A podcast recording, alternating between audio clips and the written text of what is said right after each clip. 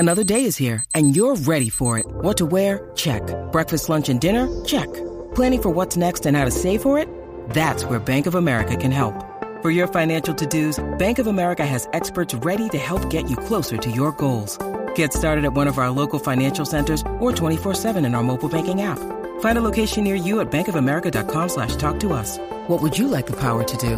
Mobile banking requires downloading the app and is only available for select devices. Message and data rates may apply. Bank of America N.A., member FDIC. This episode is brought to you by Snapple. Want to know another Snapple fact? The first hot air balloon passengers were a sheep, a duck, and a rooster. Ridiculous. Check out Snapple.com to find ridiculously flavored Snapple near you. Hello and welcome to Matt D'Elia is Confused. This is Matt D'Elia, and my guest this week is Judy Ketler. Judy wrote a book called Would I Lie to You? The Amazing Power of Being Honest in a World That Lies. I read the book. I loved the book. I needed to talk to Judy. We talked. She is interested in many of the same things that I am. And obviously, based on the title, her book is about honesty. She tells a personal story while also telling, sort of casting a wider net and talking about honesty more broadly. How we all think of it, how honest we say we are versus how honest we really are. These are things that plague me. I obsess over them. I'm confused by them. So she really was an ideal guest for the show. The conversation was amazing. Thank you, Judy, for your time and for writing the book. We get into a lot of shit. Truth, lies, cognitive dissonance, how we think of honesty versus how honest we really are. Why it's even good to examine how honest we are, if it's even good to examine how honest we are, a lot of shit, all on the subject rather of honesty. And yeah, I hope you guys like it as much as I liked having this conversation. But here it is. Here's my conversation with Judy Ketler. Okay.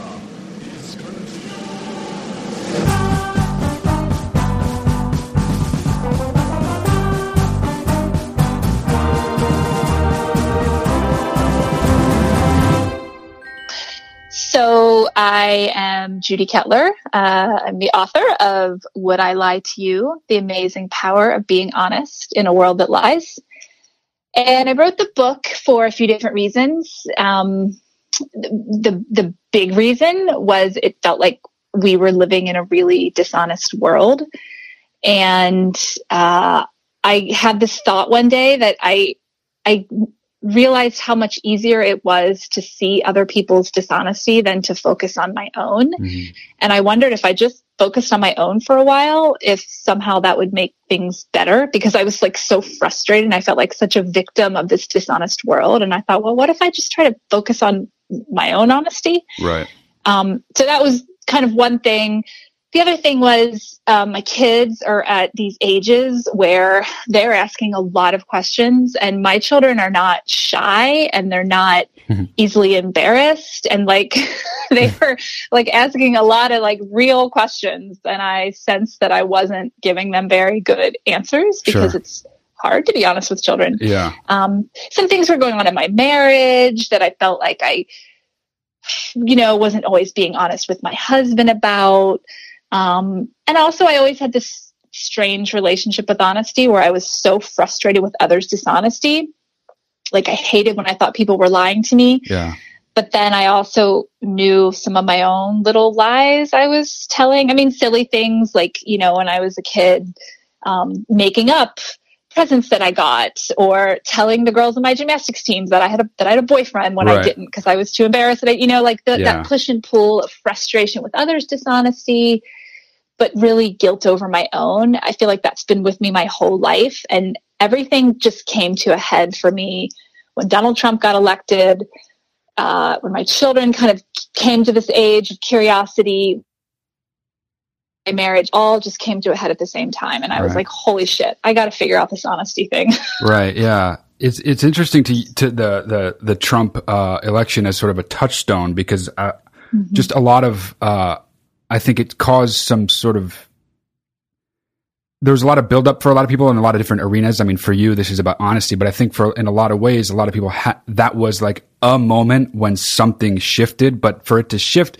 in this honesty way or about for it to cause a shift in the way one thinks of honesty makes total sense to me. I mean, a lot of the things you're describing about your, you know, looking out at the world and being very frustrated with dishonesty and then sort of somehow creating these parameters in your own mind for your own sort of little dishonesties throughout the day and how incongruent that really is. I mean, for me, it's like, I'm so hard on everyone else, but to me, the little lies that I tell just to get through a day or whatever, they all make sense and they all sort of, they all are streamlined, folded into the way I'm operating my life, and it doesn't really give me pause. But when someone lies even the littlest way to me, I'm like, well, fuck this person. This person is a liar, you know? Yeah. And it's you have a term for it. I mean, I read your book, by the way. I think it's great. Yeah. Oh, okay. Yeah. Is it the actor observer bias? Is that what? Yeah. Actor. Okay, yeah. Yes. Very good. Yeah. And so it's a pretty simple thing that when you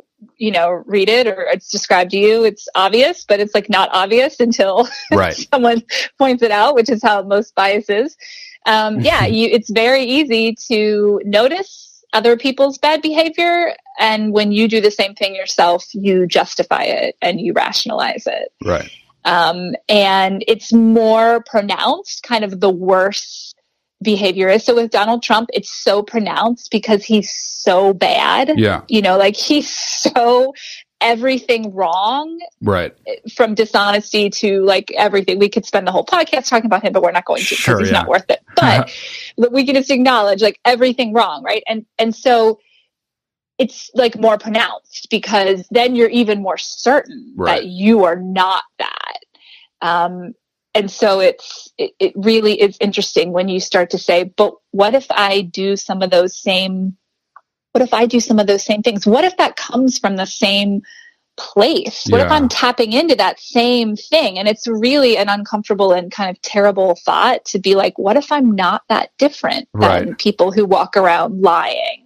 Yeah, I think that specific thought is one that I share. And out in the world, I'm not sure how many people go through that process. But I think for me, whatever truth I put out into the world, truth, lie, dishonest, whatever in that gray area, as most things are, I try to, at the very least, acknowledge to myself, trying to be honest to myself. Like, you know, you describe in the book how my favorite anecdote is your friend and in conversation about the country Portugal, her associate came to think that she was saying her husband is from there, and she couldn't bring herself to tell him that because it was by that time she realized the confusion, it was too late. I mean, so many things like that are happening throughout the course of the day. But I wonder, and in your experience just writing the book and talking to so many experts, I come to this thinking that most people don't even arrive at that first part, which is like, this question of, wait, do I do that too? Is your sense that as well? Or do you think that most people are actually like us and they do sort of have these sort of mini confrontations about, am I just as bad? Am I doing the same thing, although differently? Like, what is your perception of that, having cast a wide net?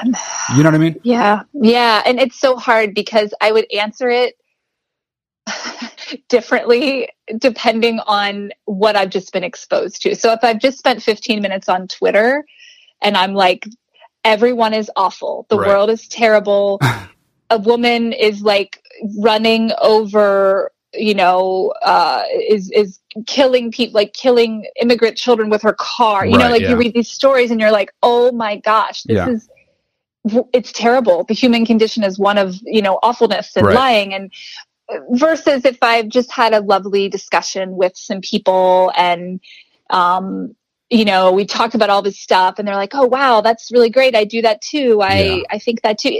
So I just don't know. I mean, I think that the one thing I will say is in talking about this book and in talking about honesty, I've had a lot of great conversations with people. And it's a thing that honesty is a thing that people often don't think to pay attention to until someone like me is like, oh, I'm writing a book about honesty. And we start talking about it. And then I see the little light go on in their eyes and they're like, oh, right. That's the thing that maybe I should think about, or it changes. Like that's the great thing about doing this honesty work is it's contagious in a good way. And so I have found people very receptive to it, people in my circle, but you know, my circle is kind of limited, right? It's self-selected. It's, you know, prone to be like-minded, I guess, in a way. So it's hard. And the optimist in me wants to believe that people want to engage with this stuff. But I don't know if it's just that I hang out with the people who want to engage with it and just don't see, like if it's a huge blind spot that I just don't see the other people that don't. In the book, you also mentioned the article that you wrote for the New York Times that sort of that led to the book, and you you specifically talk about this one comment that I wanted to bring up, which is this idea that there's.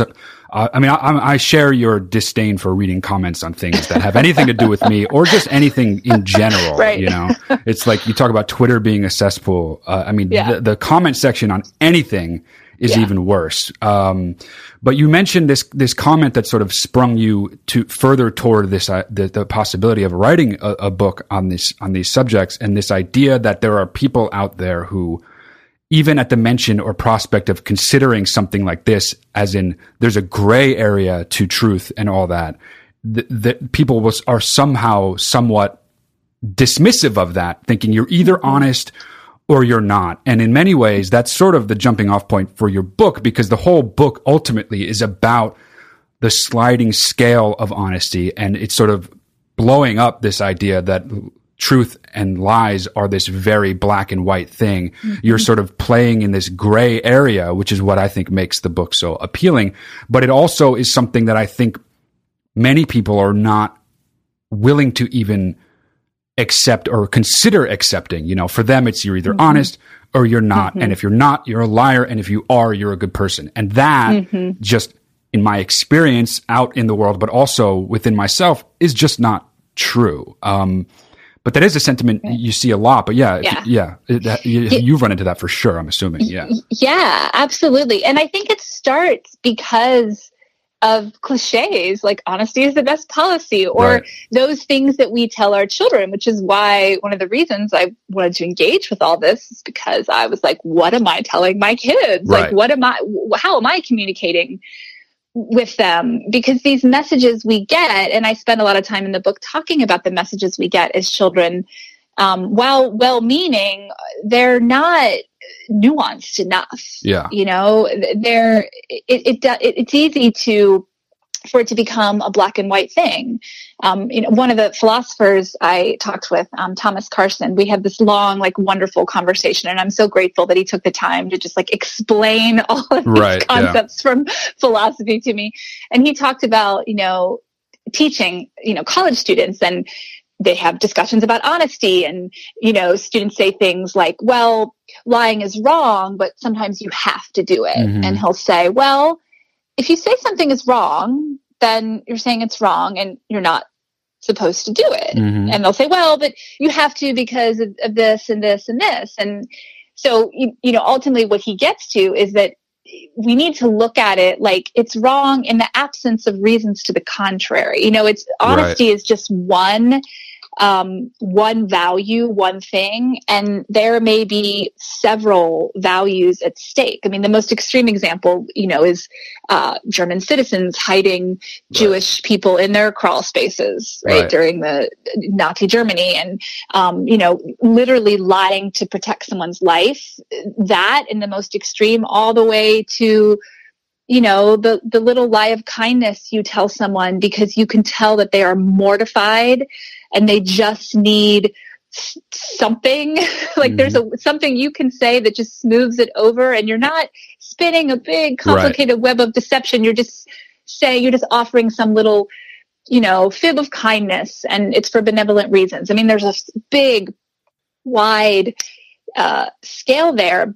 But when we just say deception is wrong, honesty is the most important thing, we're elevating that, and it's not always the most important thing. Right, yeah. And if it is, and the other thing is, if it is, we're doing a super shitty job because we're not. Yeah. So it's just, it's so preposterous. Like any way, any angle you come at it, it just isn't the right way to look at it. Right. And it's interesting that we all do that. We all sort of amend our rule for, even those of us who say honesty is the most supreme quality and it's the most important one in all situations. I feel like people like that even will say, oh, good job to someone, even though it was a terrible job or whatever the fuck. And we're so ready to bend that, but also without thinking, we put forth this idea that honesty is always the best policy. And then yet we so naturally bend that when it, not just when it suits us. It's not just selfish. We do that for people we care about.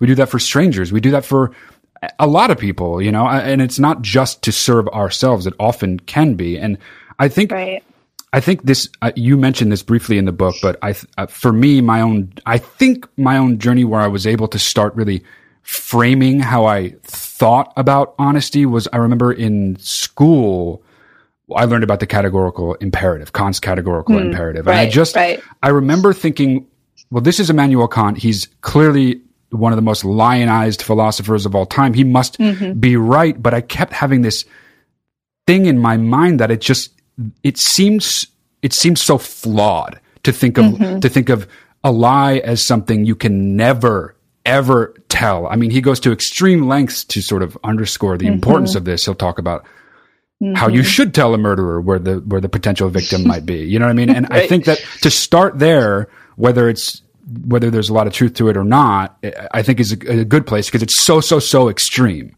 So we're starting there and we're sort of now, as you point out, the professor in the classroom, we're sort of becoming a little bit more gray and we're getting into this territory of like, okay, maybe now we're not automatically always being honest, and we're willing to understand that. So, and you talk about this in the book, and I'd love for you to talk about it a little bit here, is this idea of the different kinds of lies and how sometimes they're okay and sometimes they're not. I mean, you first, I think, laid out with this idea of the pro-social and the self-interest lie, right?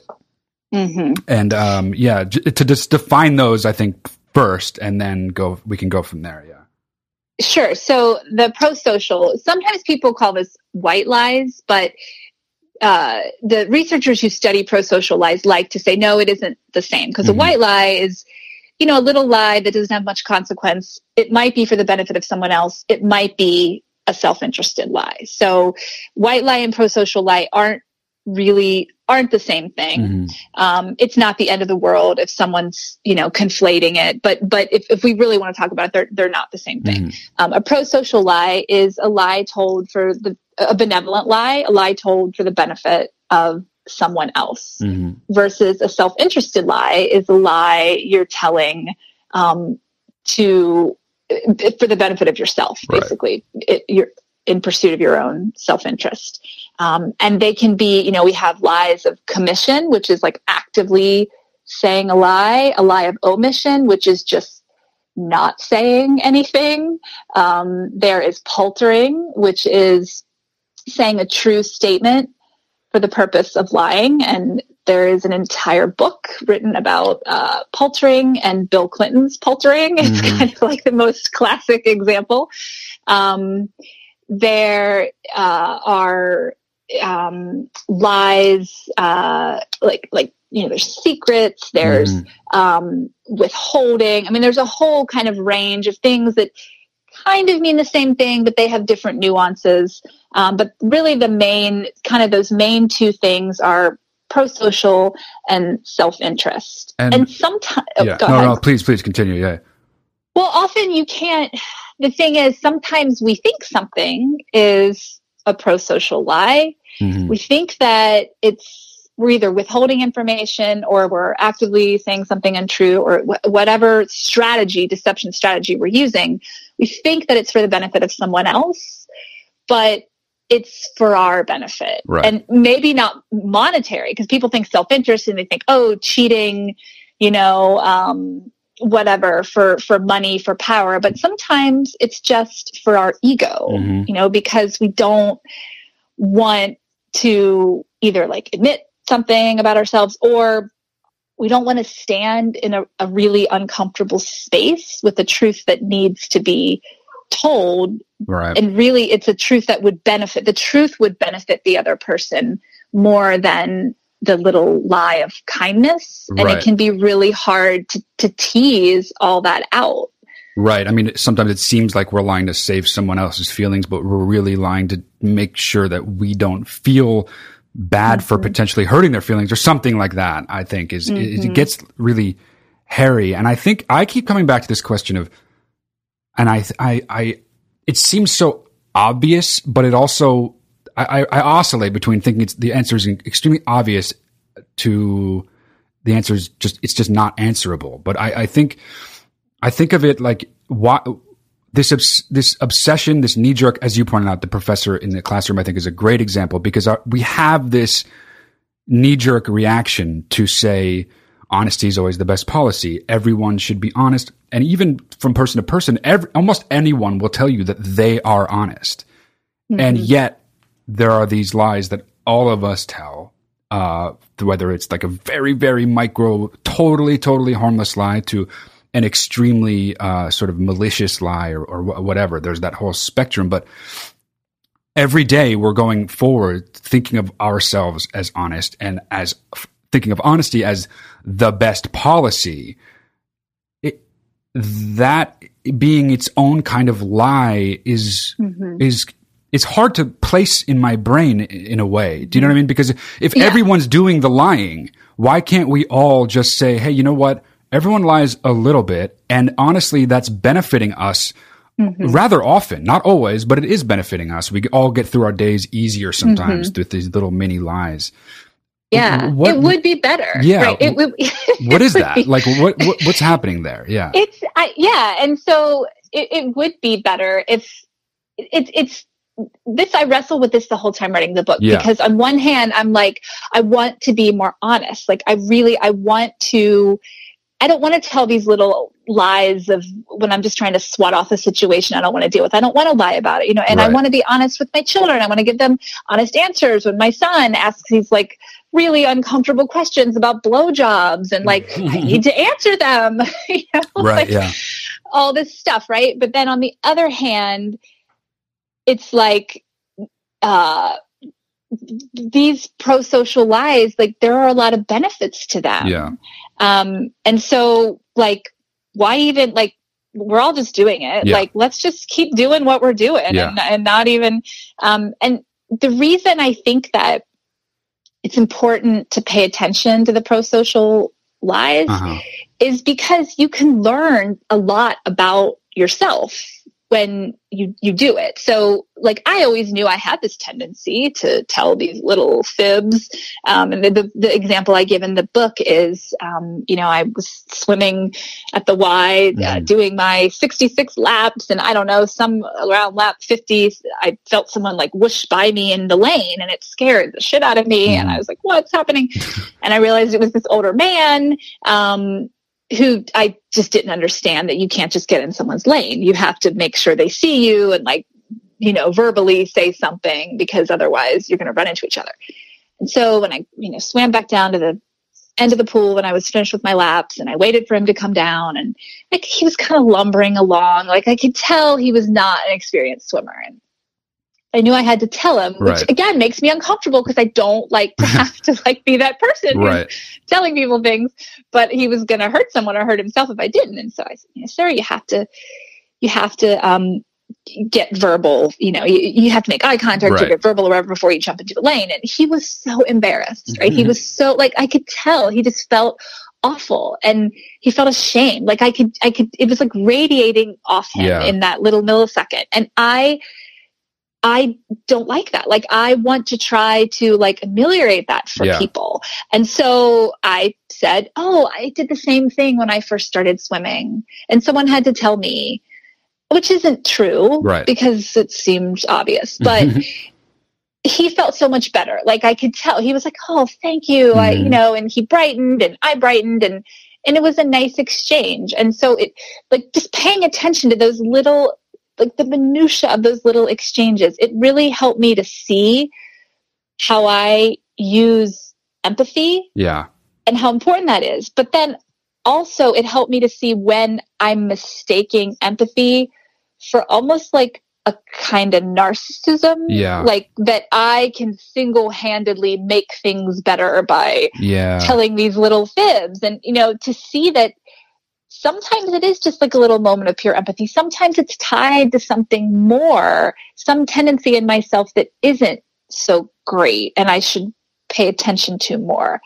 Right. But you can't get to that. If you don't ever pay attention to all these little things, you can't really you can't tease all that out. And that's one reason why it's so important to pay attention. I'm not even sure that was your question. No, that's good. I mean, that is good. That just makes me think about, you know, cause I'm in the same boat as you. I recently quit smoking, and there were times before I quit where I would be around a non-smoker and I wouldn't necessarily lie to them, but I wouldn't let it be known that I smoke until I was like away from them. And it wasn't really something I ever examined, but, or even noticed until I quit.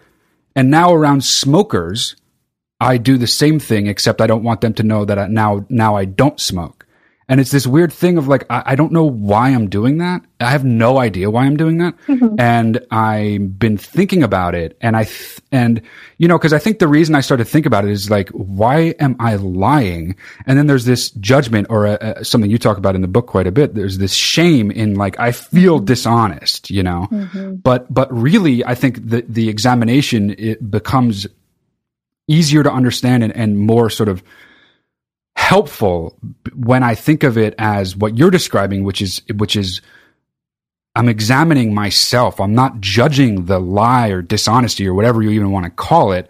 I'm just thinking about, well, why don't I do that? Because the truth is, it's harmless. No one gives a fuck out in the world. And we think, oh, we lied. And what is that person going to think of us now if they find out I did or didn't smoke? They're not going to give a shit. But it's more about us. It's that narcissistic thing, thinking that we really matter, which is just another way that we get through the day. And it's totally understandable. But that sort of dissolves. And then all you're really left with is like, well, why do I do that? You know? And I think that is a place of sort of, I mean, it can be maddening, but it can be this sort of place for introspection that is worthwhile, you know, because I do think that the shame element of lying makes people not examine it. Those who are not willing to examine their lies, I think it's clouded by this shame and this unwillingness. The cognitive dissonance is so great that they can't examine it. But if that shame, if we could actually just put the shame aside and say, you don't have to feel terrible about yourself because you lied. Just fucking think about it, you know? Yeah. I think that the shame is sort of the thing that gets in the way of us being able to look at it sometimes for really what it's worth, you know? I think the dissonance is created because we don't want to acknowledge our lies because we're so ashamed of it. And you know what I mean? And you talk about shame quite a bit in the book. And what's been your experience with that and examining that and all? Everything? Yeah. I mean, it is about just kind of like, well, so shame, you know, one of the most helpful things I learned about shame was that we are like evolutionarily wired to feel shame. It's kind of like a fail-safe. If all the other mechanisms in place that, you know, for us to evolve into societies and into cultures, and, you know, human beings had to be able to work together, to hunt together, to do all these things together, right? And there's all these different mechanisms in place for human beings to be good cooperators with each other, to be able to trust each other. And kind of the fail-safe against all of it is this idea that if you don't do what you say you're going to do, or you do lie, or you do cheat, you feel shame. Right. And so it's like this evolutionary thing. And so I found comfort in that, actually, that it was like just this thing that's part of me, the same way that like blood flows through my veins and fingernails grow and, you know, you have boogers in your nose, whatever, like shame, like it's just one more thing. Right. Totally. And so for me, just like poking around in it and really just like trying to lose the judgment And this is really what I do in the last chapter of the book, which is all about self-honesty, mm-hmm. which is like where the shame is really going to find you, mm-hmm. right? Yeah. You know, and so one of the things that was hardest for me to write about, well, a lot of things were hard to write about, but one of the things in that chapter that's hardest for me to write about was like coming to terms with my white privilege, right? Because I was like, well, I shouldn't talk about this at all in this book. But then I was like, how can I write a book about honesty and not say anything about race? Like how, what a terrible blind spot that is. But then I was like, but what can I possibly say? Right. I don't, you know, and so I'd kind of wrestled with this thing on. And then I finally just realized I just need to say what, you know, what's true, mm-hmm. you know? So the example I give in the book is, you know, I talk about this neighborhood where I live, which is predominantly white. Mm-hmm. You know, I always say, I wish it had more diversity. You know, I love where we live, but I wish it had more diversity. And I'm always saying that to people. And, you know, I finally was like, well, let me examine that. Right. I do wish it had diversity, but in reality, I chose this neighborhood. I chose it for all these reasons. Right. I decided not to pay attention to the fact that it didn't have diversity. I very clearly saw that it didn't have diversity, and I still chose it. Yeah. And like just being honest about that, it's really uncomfortable because it feels wrong. And it's not the end of the story. I mean, working really hard to educate myself about myself and my kids. Mm-hmm. But it's trying to engage with things like that you feel shame around. It's really uncomfortable, and it often feels like you're doing something wrong. Yeah. And that is, I mean, it's the only way around it is like through it. Yeah. Yeah. I mean, the shame, the evolutionary sort of, prism through which to look at this kind of thing is very, very interesting to me. And I agree with you that it's extremely helpful, because I'll often sit there plagued by whatever emotion or feeling that I don't want. And if it's shame, you know, to wallow in this sort of confusion about what you're even feeling is that's true helplessness to me, you know? And when I think about not why I'm feeling this in my own life, in my own day, whatever it is, but why does one ever feel this? And it's interesting to think about it in the context of why one would ever, in like the truest, most original sense of shame, which is we are sort of wired on purpose. There is a reason why we feel shame, and it's actually a good one that is evolutionarily stable, or whatever you want to call it.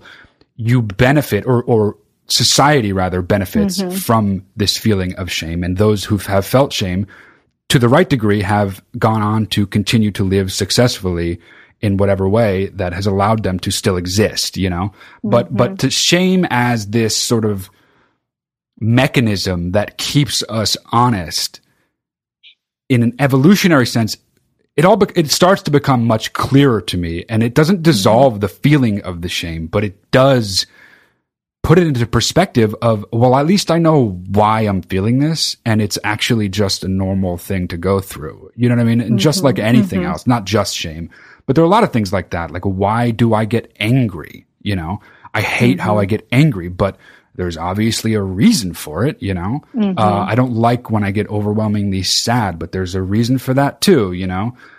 I don't like when my true feelings are obvious around people that I want to hide them from, but there's a reason why I do that too. You know, like there's all these reasons why we are the way we are that have nothing to do with choice or anything like that. It's just, this is how it is. And if you're filled with shame, that's not because you are an ashamed, shameful human being. It's literally because we're wired that way so that you can not wired to examine it, but wired to sort of fit in more with others, you know? And I think that to really remember and recognize why you're having these bad feelings, why the dissonance is there, is really just this, because we're all the same kind of animal, is sort of, I think, a very helpful way, you know, to sit with it. Because if the goal is to be able to sit with it instead of ignoring it and dismissing it, I think that is sort of, for me, it's the easiest way to sort of tolerate this kind of thing within mm-hmm. myself, the shame that you talk about. Yeah. And, you know, I think of shame often like our immune, you know, I compare it to our immune system. So our immune system is super important and it's what keeps us alive, but immune systems are also like, they go haywire and cause autoimmune diseases, right? So my son is allergic to nuts and a bajillion other things because his immune system is, you know, has gone haywire around it. And so I think the same thing happens with shame. You know, it can go haywire and it can take over and it can really stop us from experiencing joy, or I mean, all the things that shame can do. And then also we then use it as a weapon against other people. I mean, this is what I see in parenting all the time. Just the way that people use shame as a way to not engage, you know, with their, or as a way to make themselves feel better about their own choices, right? So they shame someone else. And I mean, it's just, it's so rampant. I mean, every single time I'm on social media at all, I see it, and I see really, really smart people doing it, you know, like I see like the smart feminist women doing it too, you know, and that's when it really breaks my heart when I'm like, you know, oh, so you're going to throw out the shame? Yeah. Like, you know, a woman who I really admire and follow, she had this whole post about like, I don't know why anyone would ever let their kid play football. And I was like, oh man, like really, you know, like just these things that people, it goes haywire in ourselves and then we project it right back out. Right. Yeah.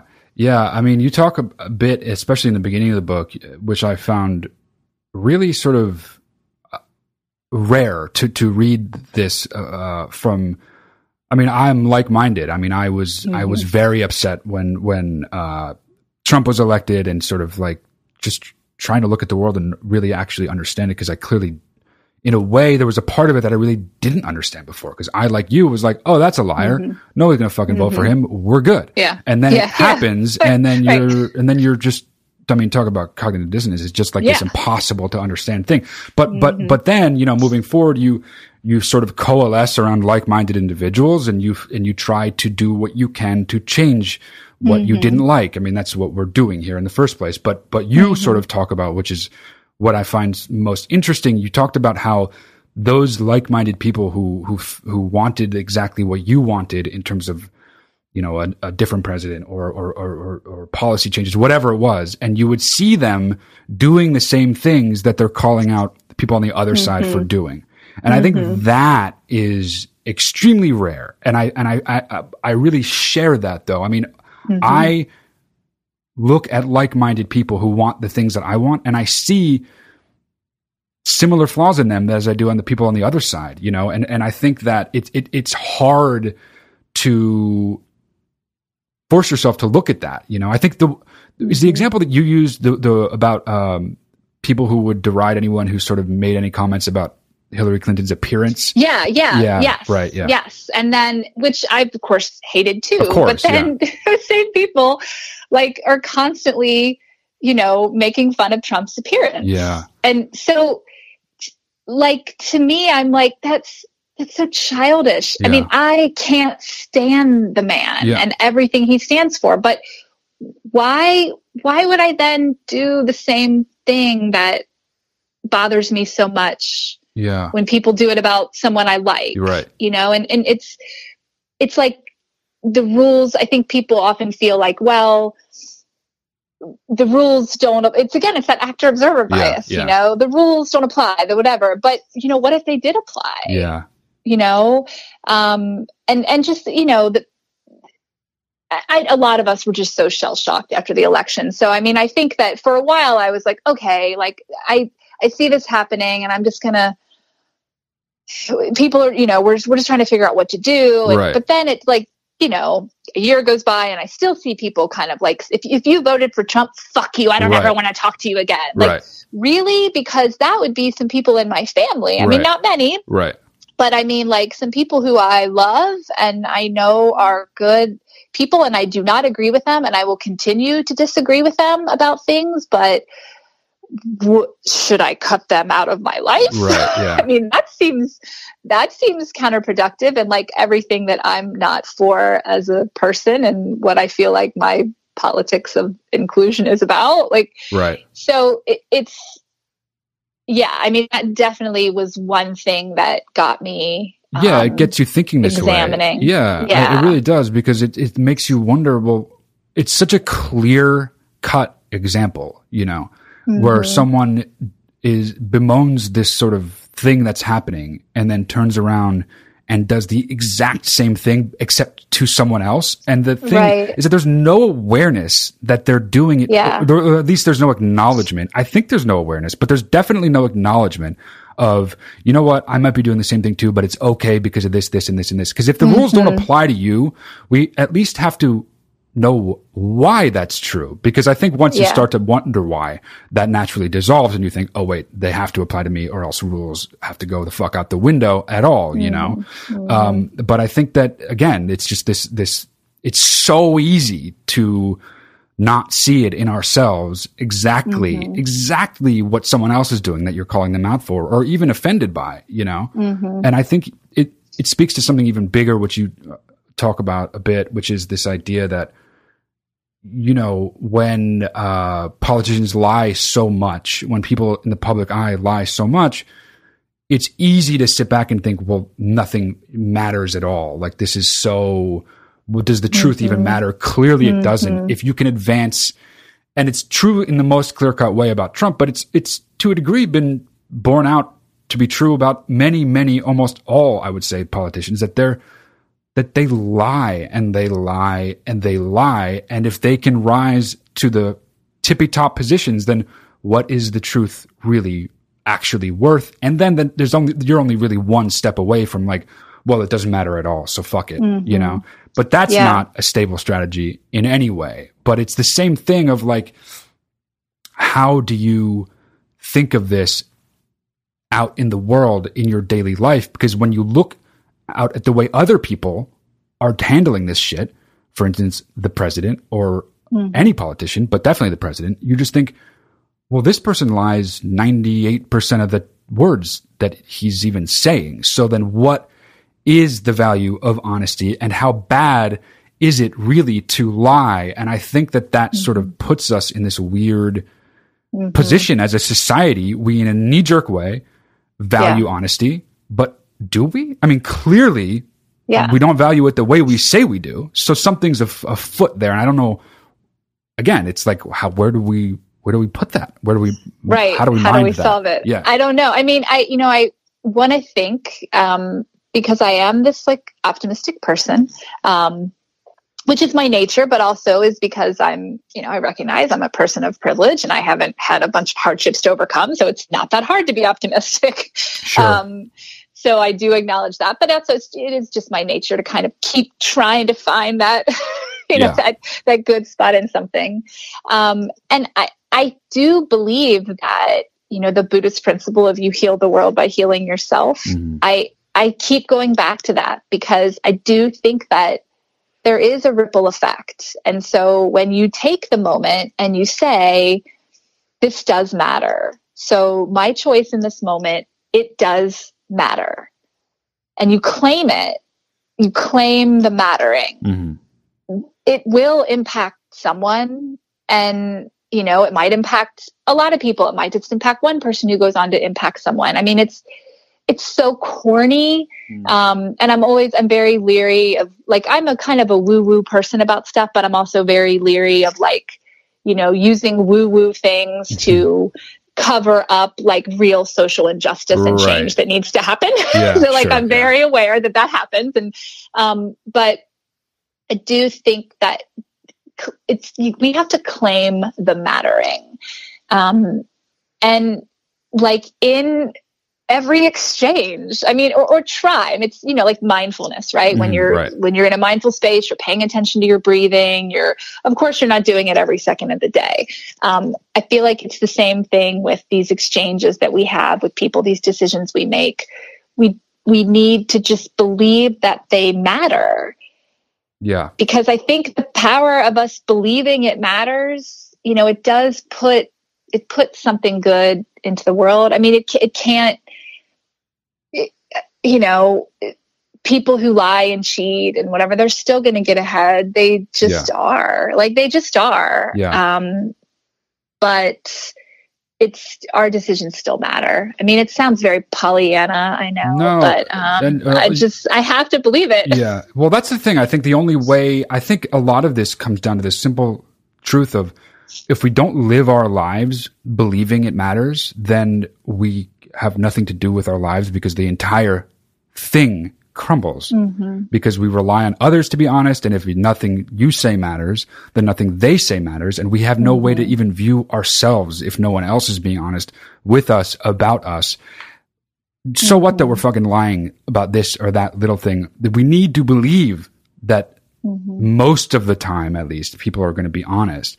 I just think we run into some problems with this idea, this knee-jerk idea of the best way to be is to be honest, because then you end up judging others for lying in ways that you do too, you know? And I think that is where we really run into some serious problems, because you're so hard on everyone else for any kind of infraction in this arena, any sort of untruth that's uttered. It's like this, you want to punish them in one way or another, or at least, you know, exclude them from your life at the very least, or sideline them somehow. But it is something to a certain degree that we all do. And I keep coming back to this thing of like, if we were just easier on this possibility that everyone isn't honest all the time, if we just were able to wrap our minds around that and accept that, then I think all of this would maybe, hopefully, come into view a bit clearer, you know. But I think, you know, something you talked about earlier, which is, you know, we tell our children to be honest, and that honesty is the best policy, and that's almost like, it's almost like its own kind of self-serving lie, because as a parent, you want your fucking kid to tell you everything, you know, and it's you can almost view that it's in itself as a lie that has a purpose that benefits oneself, you know? But then it's like, well, what do you fucking do with your kids? You can't be like, you can't teach them this complex lesson about honesty. You can't be like, well, you know, for the most part it is, but there's these pro-social lies. It's like a 4-year-old's going to be like, what the fuck are you talking about? You know? I know. It's true. And so it's funny because my kids now, they're like, oh my God, here comes the lecture about lying and whatever. Yeah. But I do think there's a lot of room. I think, you know, for parents, there's a lot of room and a lot of lessons. Like, when you really engage in conversations about lying with your children and you tell them that they can, like, if they see you lying, because they are going to see you lying, because we lie all the time, that they can, like, call you out on it in private, like, once you're out of the situation, and you can have a conversation about it. I mean, parents don't typically want to do that, but it is very helpful when you do it, because kids, if you tell a kid that, like, that's going to be exciting for them. Like, oh, I can notice when my mom or dad is lying. Yeah, like, that's a great project for them, and they're going to notice it, and they're going to call you out on it. And if you are open to it, you can wind up having such a great conversation. Like, these conversations I have had with my kids are like, have taken me places that I never would have gotten. You know, I give the example in the book of my son who, like, you know, we were on the way to the pediatrician's office for the yearly well visit.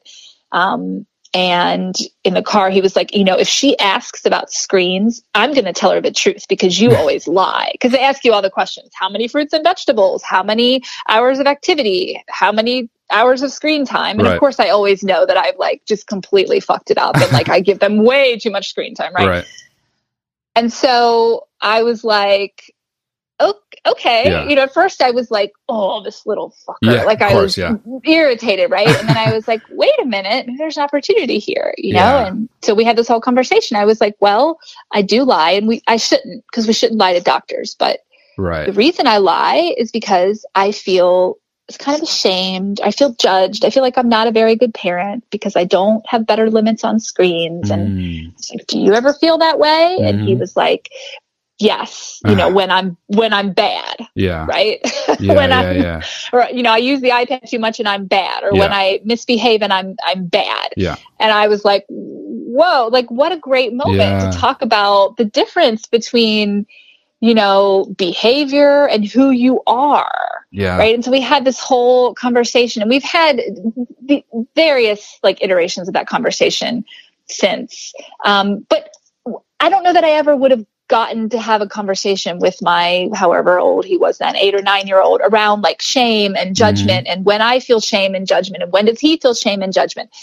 You know, if it hadn't been for this thing, you know, this engaging around this idea of me lying to the doctor. And so these conversations that we can have with our kids, like if you're willing, they're really wonderful conversations. And I think that they're so helpful because kids are, they're smart. Like they learn how to lie. They learn how to do this. They learn how to do it by watching us. Yeah. They learn a lot of different ways they learn how to do it. But if we can have these conversations with them, it'll just make them better people, I think, more empathetic, more, hopefully more honest, but also more able to discern, you know, when to spill the truth and when it's maybe not their truth to tell, and they don't need to tell everything. They don't need to, you know, my daughter the other day, she's like, well, I told so-and-so that, you know, so-and-so didn't like her because I felt like I had to tell the truth. Mm. And I was like, well, do you think you had to? You know, we had this whole conversation. I was like, do you think you had to? Because you don't always have to say everything, you know? Yeah. I also think that, you know, just thinking about the shame again, I feel like that could sort of curb or at least modulate future shame of a future adult, you know, because if it's this thing where it's this constant dark cloud of like, you better not fucking lie ever. Mm-hmm.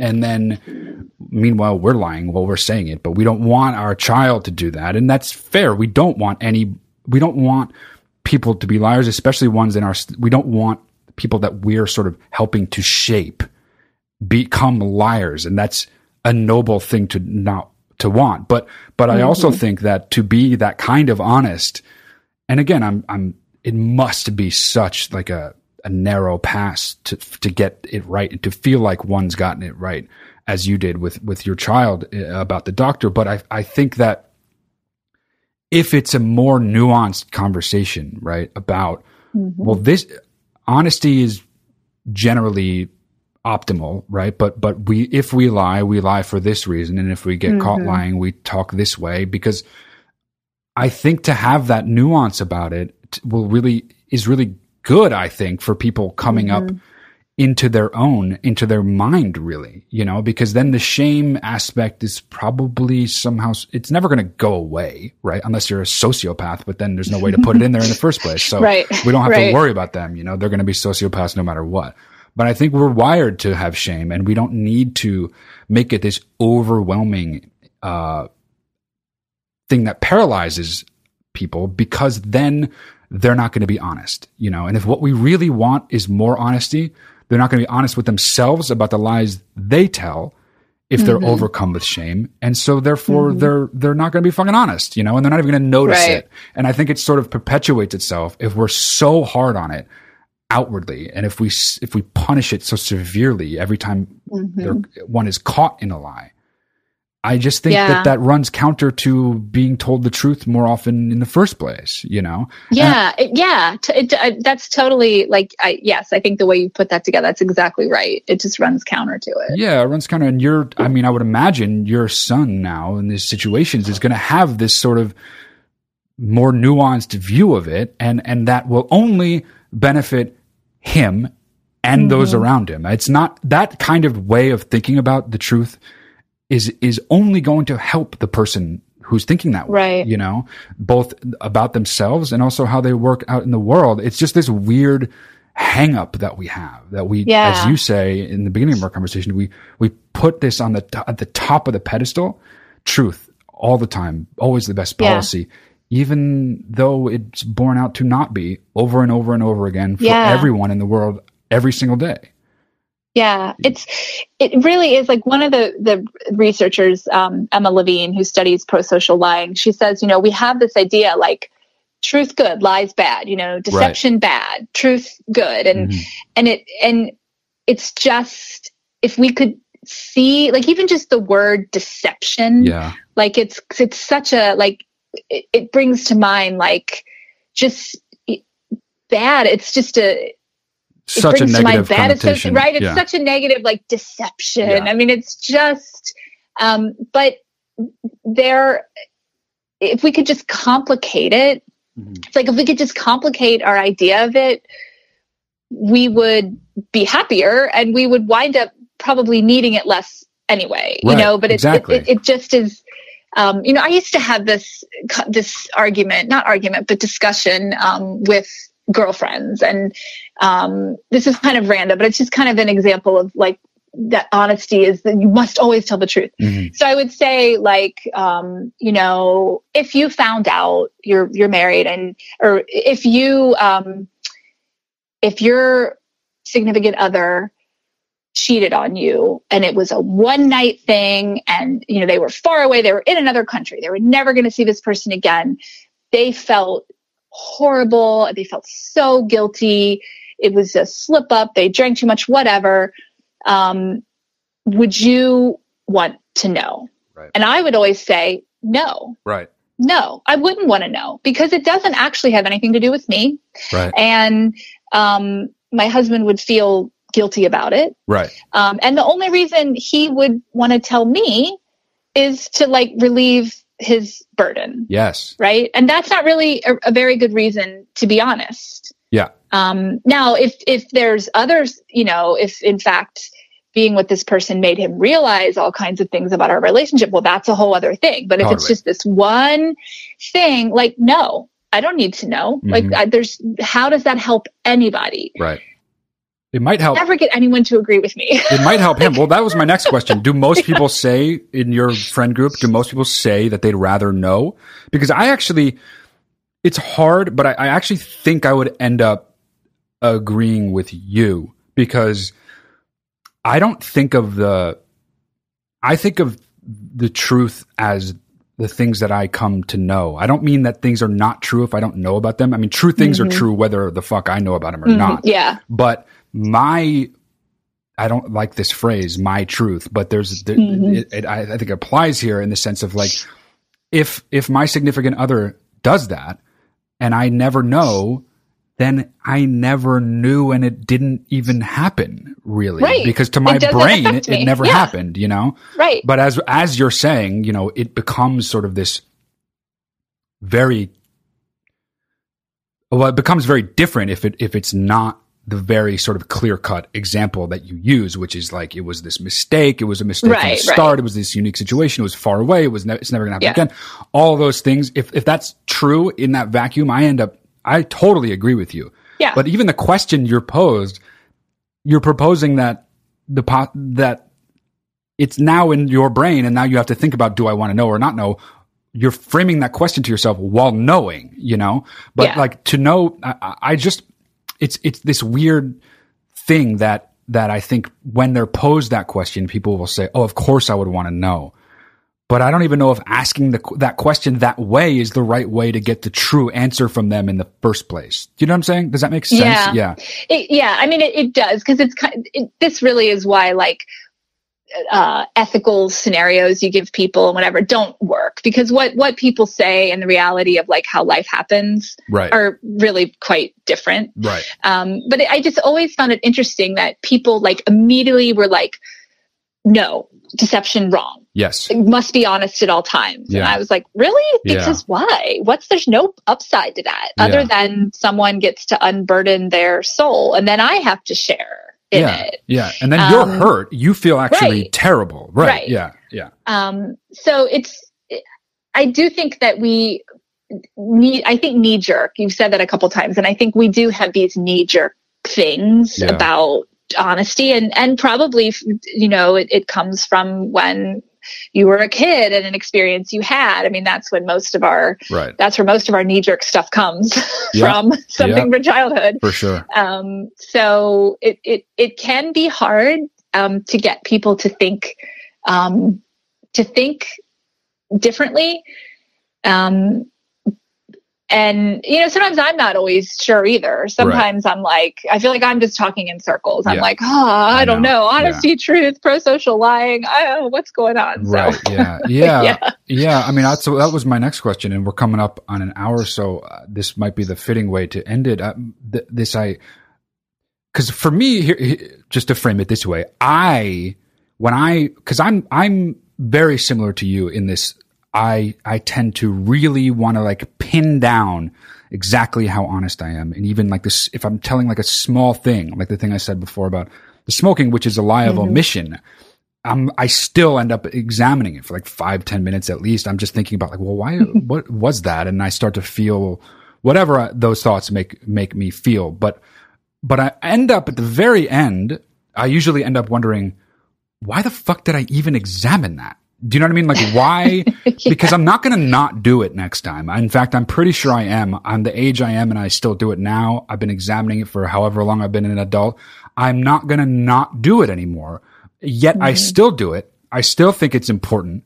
And I also, while believing it's important and believing everyone should examine even the most micro lie that they tell out in the world, examine it on their own at least, I still think, why the fuck am I wasting energy on this thing that I'm just going to do every single time, like breathing air? You know what I mean? Like where is that? And you must struggle with that as well. I mean, I think that's kind of what you're saying, which is like, this is something I obsess over. It obviously has great value to me and the world. People really, really deeply value honesty, but I want to examine it in this way to feel like I understand it, or at least like I understand myself. And then you get to the very, very, very end, all the way at the end, and you think, well, what? I'm just going to do the same exact thing next time. Will it even matter? Does it matter? But obviously it does. But like, where are you on that sort of like in the world now, sort of on the other side of this process? You wrote a whole book about it. You've thought about it so much. Your kids are older. You're probably telling them different lies now than you were before. You know, it's like, where are you now with this, having so much of it in your mind? Yeah. Well, I'm more aware and I'm less apt to, I'm trying to think of the right way. I'm less apt to tell those little fibs because I'm embarrassed about something, or I don't want to be in an uncomfortable space, or I'm afraid of how I'm going to come off looking, or like all those little things that are not pro-social, that are the little things that were related either to shame or to like my ego or whatever. I'm less likely to do that stuff. I still do some of it. And then I notice it and I say, oh, well, yeah, I probably could have been a little better in that interaction, right, with, you know, when they asked for feedback or whatever, I kind of hemmed and hawed a lot. I'm always going to hem and haw. I'm a hem and hawer. Like I'm not the person who's going to come out and be like, I fucking suck. Like, I mean, I am to my husband or whatever, my friends, but I'm not to like people who I had, like there's something that I'm not completely comfortable with. Right. So I'm able to be a bit more direct. Because one of the things I've realized is that people don't spend nearly as much time thinking about what I've said to them. You know, like kind of that little narcissistic thing. Right, yeah, as I think, like they're not examining. I mean, they might be examining it a little bit if it was some really weird exchange. They might have been like, "What was up with Judy?" Yeah. But in general, like they just don't. And so I'm able to just be like, you know, I'm going to be direct. I mean, in the book I talk about, you know, I have one sister who became an evangelical Christian, which was weird and like threw me because never who she was. Right. And we had all these back and forth conversations about her wanting to save me and all this. And she sent me this book. And when I looked at it, I realized it was just kind of another like evangelical treatise. And she texted me like, did you get the book? What did you think? And it was just this moment of panic. What am I going to do? Yeah. Because like old Judy would have been like tied in knots about that and like worked for an hour on a text back. And, you know, I just said like, I put it in the recycling bin. It's not for me. But I love you, you know, but I love you. And so just like being able to be more direct without being an asshole, like I'm better able to thread that now. I just don't worry as much about all those little interactions because I know that I'm kind of I'm aware and I'm trying to be the best like version of myself in these conversations that I can. And so I just feel like my relationships feel like I'm hiding less or like you know, and so that's really, that was one of the biggest benefits to doing all of this is that I feel more aligned within myself. I also realize that I'm going to screw up sometimes. I'm going to have a blind spot about something. And you know what? Someone can call me out and I'm going to be like, oh man, that felt crappy. But you know, they were right. They were right. I should have whatever. Because I'm just kind of like, opening myself up to like, I'm imperfect, but I'm trying and it's okay if I get called out. I mean, I hopefully the person won't be a total jerk, but you know, maybe I deserve it. I don't know. Yeah. Actually, I said that was going to be my last question, but I have one more question. What, how has it changed the way you view others when they lie and you know it? Does that make sense? Like, like when you catch someone in a lie and they might even think they're getting away with it, but you know, they're lying. Has it changed the way you think about that person, both in that moment and just sort of more broadly? I mean, assuming it's someone in your life, not a passing stranger that just goes in and out of your life and that's it. Yeah. I think that I'm like, if I really, and I'm trying to think of if I've had an example recently, and I'm not sure that I have. I mean, if I really sat here and thought, maybe I could think of something, but I think that I'm just more aware of people's motivations, you know, of why, sometimes just that they're saying something unexamined, you know, they haven't even thought about it. And, you know, and then I can choose to either be like, well, have you really examined what it is you're saying? Or I can just let it slide. And it kind of just depends on many things. So, but I think that I go less to judgment, you know, because I realize like, okay, these are some tendencies that I have too. And this person maybe just hasn't spent 2 years of their life like probably not, writing down every instance of dishonesty. Probably not. So I go less to judgment. Like I'm more apt to be like, okay, I mean, I might still be hurt or still whatever, depending on what it is, but I'm less like, oh, they're doing something that's so wrong that I never do. You know, so it's helped me, I believe, and I hope I'm being honest about this, be less judgmental. Cause that's one thing that I haven't liked about myself is that I'm, you know, I can be very judgmental. You know, same. Just be like, I can't believe you what? You're blah, you're like, what's the matter with you? You're, so I don't want to, I want to be less judgmental. And I think that this doing all this work has helped me, at least in that area, be less.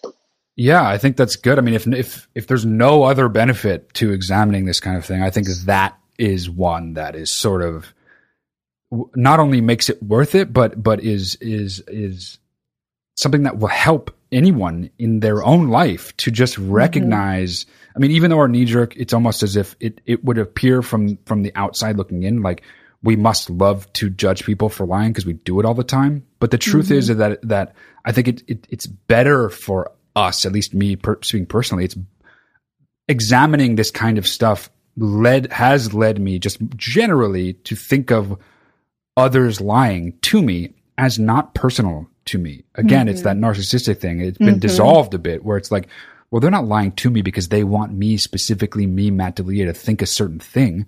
They're lying for their own fucking reason. That has nothing to do with me. And they might not even know what it has to do with, but it definitely has nothing to do with me. And I don't need to take offense to a thing that has nothing to, it has no bearing on me one way or the other. Them saying it to me doesn't mean I have to fold it in and consider it this act towards me. It's just like, it is what it is, that I'm just the person they happen to be talking to when they told that lie. You know what I mean? And I think that if nothing else, this kind of thinking that your book dives very deeply into, it's a very profound sort of benefit to one's own life to think of it, to think of lying or not lying, just sort of these weird little dishonesties that people are constantly telling. I think it's very helpful and freeing in a way that isn't what I would expect. You know, I would expect the examination of one's own honesty to lead to one being more honest, but it might not even do that, but it will make you a little bit easier on those around you. And I think that in itself is something worth doing. Right. Yeah. Right. And you put that so well. Because it's not just about like being more honest. Right, it's about being more aware and thus more, you know, the title for the New York Times piece was How Honesty Can Make You Happier. Yeah. And so, you know, the book, the sales team, they all wanted to title the book that. And I was like, well, that's not, it's really not what it's about, you know, because I'm the writer, right? I was like, I'm the person that wants to make sure that what I'm saying is aligned with what the title is. Sure, and I was like, that's not really what it's about. You know, it's this complicated, nuanced thing. And, of course, part of me now is like kicking myself thinking we should have just fucking called the book How Honesty Can Make You Happier, because I think that people would be able to like grasp it more, even though it's not all about being more honest and it's not all about happiness, but I do believe that, like, in this way, like, I'm happier now. I'm more content, definitely in my marriage, but with myself as a parent, in my relationships with, like, my sisters, who are, like, my best friends in the world. You know, I feel like I'm more content there. Like, I'm a happier person because of doing all this, but I was so afraid to, like, promise, like, you'll be happier if you do it. Now I'm like, oh, I should have promised it. I mean, I share that sort of resistance anyway. Like, there's this putting the word happier in there. It's almost like you're making some promise. You know what I mean? I know. And I was like, well, I can't be dishonest about what the book is about. That's, you know, I had all these, like, essential things. Right, I know. But now I'm like, oh, maybe they would have caught on a little.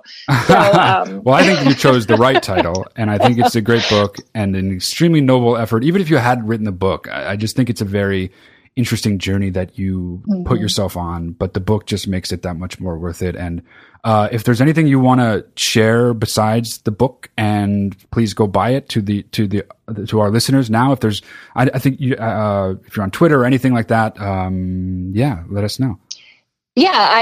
So I'm at Judy Ketler on Twitter. I'm at KettlJM on Instagram. I really should be the same on both. Don't know why I'm not, because I'm not savvy enough to understand how to change it. Right. Yeah. The book it's available wherever you buy books. You know, audiobook is available. I narrated the audiobook, which was a wonderful experience. So it's widely available. Great. And it's Would I Lie to You? Correct. What is the subtitle? Would I Lie to You? The Amazing Power of Being Honest in a World That Lies. There we go. Okay, that is the book, and you all need to read it. So do that, buy it, and then read it. Judy, thank you so much. I appreciate your time and your efforts and everything. Thank you. Yeah, thank you. It was a great conversation. I appreciate having such a good and, like, kind of meaty conversation about it. Good. Yeah. Well, I think about this shit a lot too. So I'm glad I found someone who not only shares that, but wrote a fucking book about it. That was very good for me to learn. But anyway, thank you for your work and your time, and talk to you soon. Okay. Thank you. All right. Bye-bye.